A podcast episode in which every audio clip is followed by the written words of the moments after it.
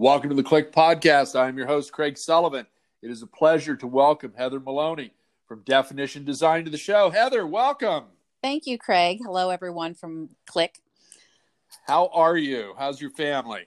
Everyone's doing good, all maintaining our sanity, which is really the go. most that can be said for this time. So that's always a good start. Absolutely. I hear you on that. So, yeah, I was fortunate enough to get a chance to see my son over the weekend. Social distancing, of course. Yes. Uh, but uh, it was really good. It'd been a little while. So, oh, nice. So, Heather, would you do me a favor and tell our audience about your background and uh, definition design, please? Sure. So, um, I have been working in the design industry for about 25 years. Definition design has been around for 14 of those years. I um, consult and design um, for numerous industries, not just the hospitality industry. Um, but I have worked with Morgan's Hotel Group um, as a design director and was VP of design for King and Grove and Chelsea hotels for years. Um, and now I'm out on my own. And some of my clients include 60 hotels, Tarrytown House Estate, uh, Six Senses Hotels and Resorts and uh, the Gerber Group. Very nice, very diverse, and you've worked across the country. I know you did a renovation on one of my favorite hotels in California, the Clift, some time ago. Mm-hmm. So we need to get you back out on the West Coast to do some work again. Absolutely. So, with everything that's going on, and I know you do boutiques and full service, select service across the spectrum, hospitality you know all the brands have launched their their cleaning protocols and AAHOA and AHLA have got their baselines for all of this. What kind of conversations are you having with your clients when it's coming to finishes and you know life expectancy using all these newer chemicals? I think that um, you know a lot of this is so new that um, you know we're everyone is tending to go with what the um, recommendations are by the manufacturer, uh, with the understanding that because this is so new, that it could change very quickly. Um, additionally, um, I'm seeing clients um, looking into um, specialty branding of their PPE for their employees, and also bringing in uh, thermal scans um, into the environment for their employees. Uh, so I think it's uh, a lot of new technology is going to come out of this. Um, but I think absolutely, that, you know, cleaning protocols are probably the foremost in everyone's mind, followed by you know the PPE, and then um, you know thermal scans for their employees um, on site.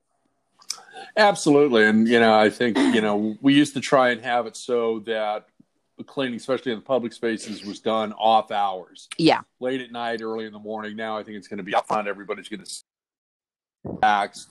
You know, I think your smart devices to check in, you open your doors, order, all of that's going to, you know, come center stage as well.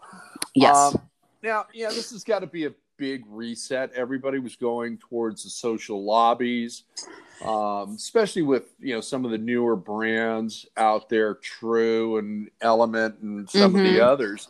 Now, as a designer, are your clients asking you to modify some of these designs and come up with some appropriate uh, replacement and different furniture options? You know, I mean, it's got to be more than just the the arrows on the floor directing you which way to walk and and sanitation stations so there's got to be more going on i i have not had the request yet um, but that does not mean that my mind is not working towards that and i think yeah. that there will be um, a shift for designers within the hospitality market um, to begin looking at a lot of the textiles used in the health in healthcare design, okay. um, because those tend to be antimicrobial, antibacterial, right. and um, have bleach cleanable surfaces.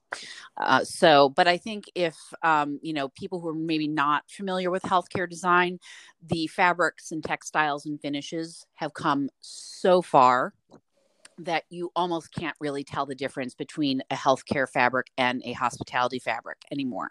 So I, it's it may sound sound frightening to some. Oh my gosh, we're going to have to transition to these healthcare fabrics, but the industry has come so far that you'd be really um, you would have a hard time telling telling them apart. I, you know, I think you're right about that, and I think healthcare has been borrowing from hospitality exactly for for, for, a number of years. So there there really is. It's more of an integrated design approach, and I think that you know, if it does get to the point where we are transitioning to those types of textiles, um, yeah, I don't think anybody's going to really see a, a big visual difference. No, I don't think so either. I mean, with the color palettes that you're using for the hotels and the wow factors, yeah, everything else, I think you know that's going to be a, a, seamless change. You know, at, at, at, the very least. So, um, what what type of projects are you working on right now? I know you had a couple of high end uh, condos within a hotel and and a few other things. What what is what is your day looking like right now as a, as a designer? I mean, this has got to be you're not out and about. You're not able to go to projects really unless they're back under construction. Well, and... my day, oddly enough, um, I stay. I've stayed relatively busy. Um, my main focus right now is working on uh, the OS&E program for the Six Senses New York uh, North American launch, which is nice. probably going to be um, first quarter of 2021. And I've been working on curating and researching environmental, environmentally and sustainable OS&E products, both decorative and functional, for the entire property.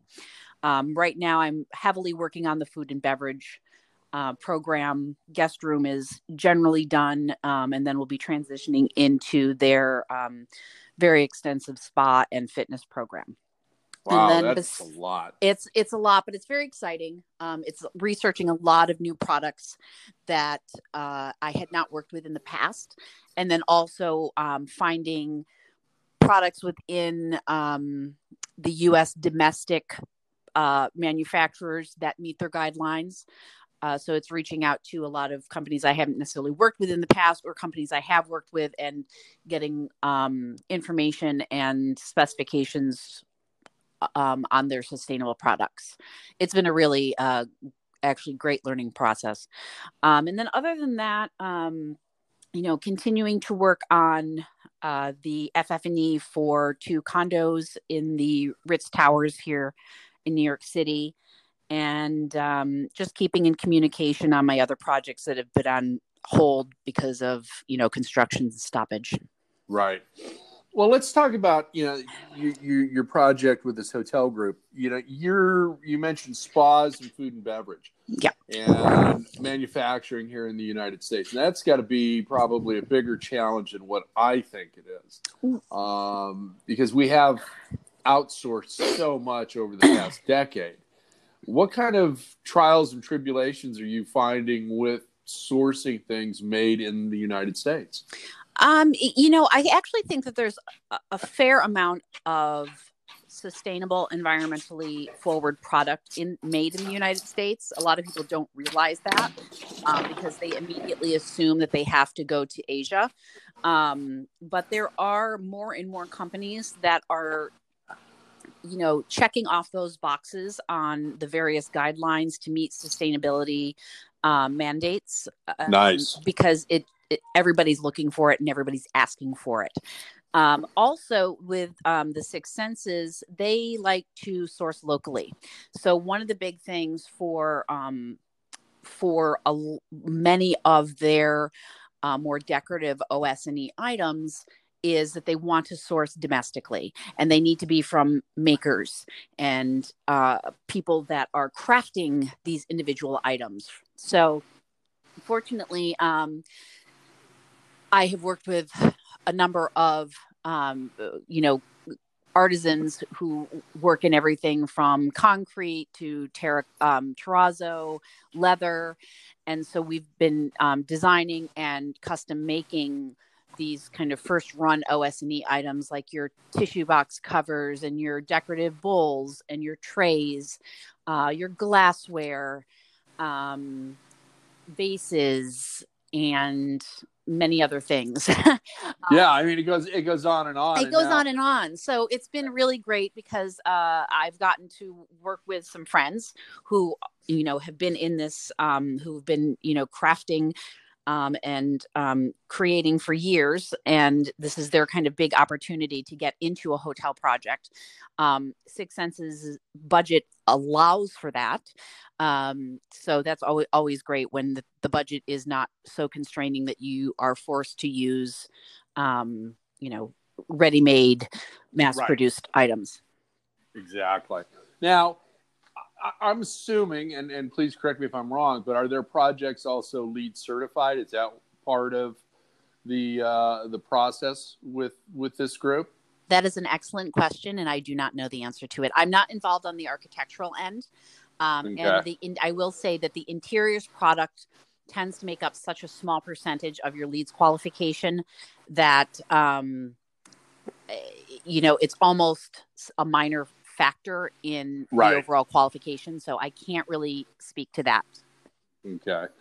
Now, we've known each other for a little while. We first met at BDNY, and a big thank you to Eileen Canta at AF Canta for the introduction and the dinner where we met. Yes, thank you. And then you uh, uh, came out to California for the fourth annual California Lodging Investment Conference, and thank you for doing well, thank you for having me. It was a, a really tremendous experience. So so much to learn.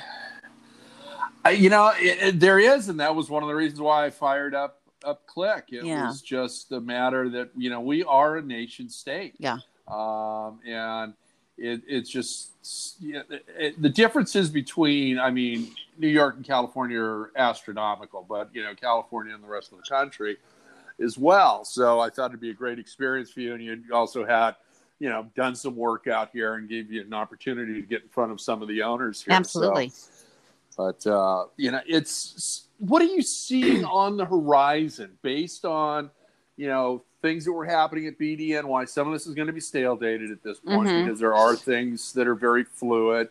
Click and, and all of the video conferencing that you you know possibly are doing right now. What is there one thing that you can pick to that, that that's a direction hospitality is heading towards?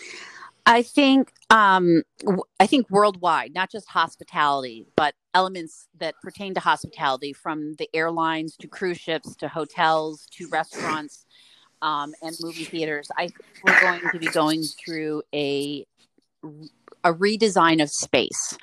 Um, I think more, you know, we've been crowding people in and, and trying to maximize the number of people in spaces for a very long Right. time. And I think we're going to start shifting in the opposite direction and, and spaces are going to be, um, you know, redesigned to give people more space, more room. Uh, and I will also say that, you know, most likely the costs of doing so are going to, you know, make air travel a little bit more expensive, car- cruises more expensive, um, not so much hotels more expensive, but I would say that uh, dining, the dining experience um, Yeah. and the co-working experience are going to vastly change, and it may even fa- phase out the co-working experience. Um, you know that you- you're giving people um, or groups of people really their own individual spaces, um, so that there is that feeling of um, security and and health safety. Yeah, I, I think you're right on that. I think some of these, whether it's uh, a WeWorks or something else, or the social lobbies, I, I think there's a lot of changes Yep. How many of them actually stay in place for an extended period of time? I don't Who know. knows? I don't think anybody knows. Yeah. You know, I, I, this is not our new normal. This is our our transition. Exactly. We're still trying to figure out what the new normal is going to be. Exactly. Yes. Agreed. So, Heather, it has been a distinct pleasure. Uh, we are just about out of time. Would you do me and the audience a big favor and give them your contact information? And I've seen Heather's work. She can control the chaos of a job and get things done for you and is an outstanding designer. Please use her services and her firm. Thanks so much, Craig. Um, my firm name is Definition Design, and I'm located in Brooklyn, New York. I can be reached at definitiondesign at gmail.com or via cell at 917 304 7174.